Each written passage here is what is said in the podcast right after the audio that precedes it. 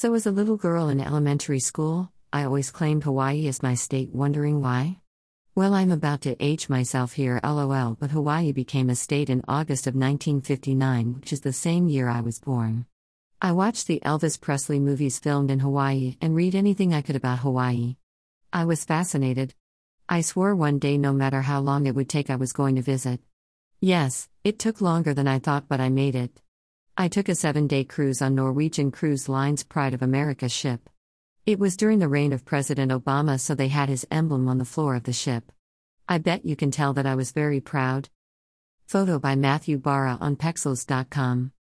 So even before I boarded the ship, I was talking to people all very friendly, and one lady that worked for the cruise line knew President Obama as a child. Photo op. LOL, I have been on many, many cruises, but I promise you, Hawaii will always rank at the top of my list.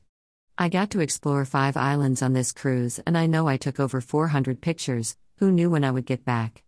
I have not been back only because my bucket list is so long and I want to do everything, but I do plan to return in 2023, fingers crossed.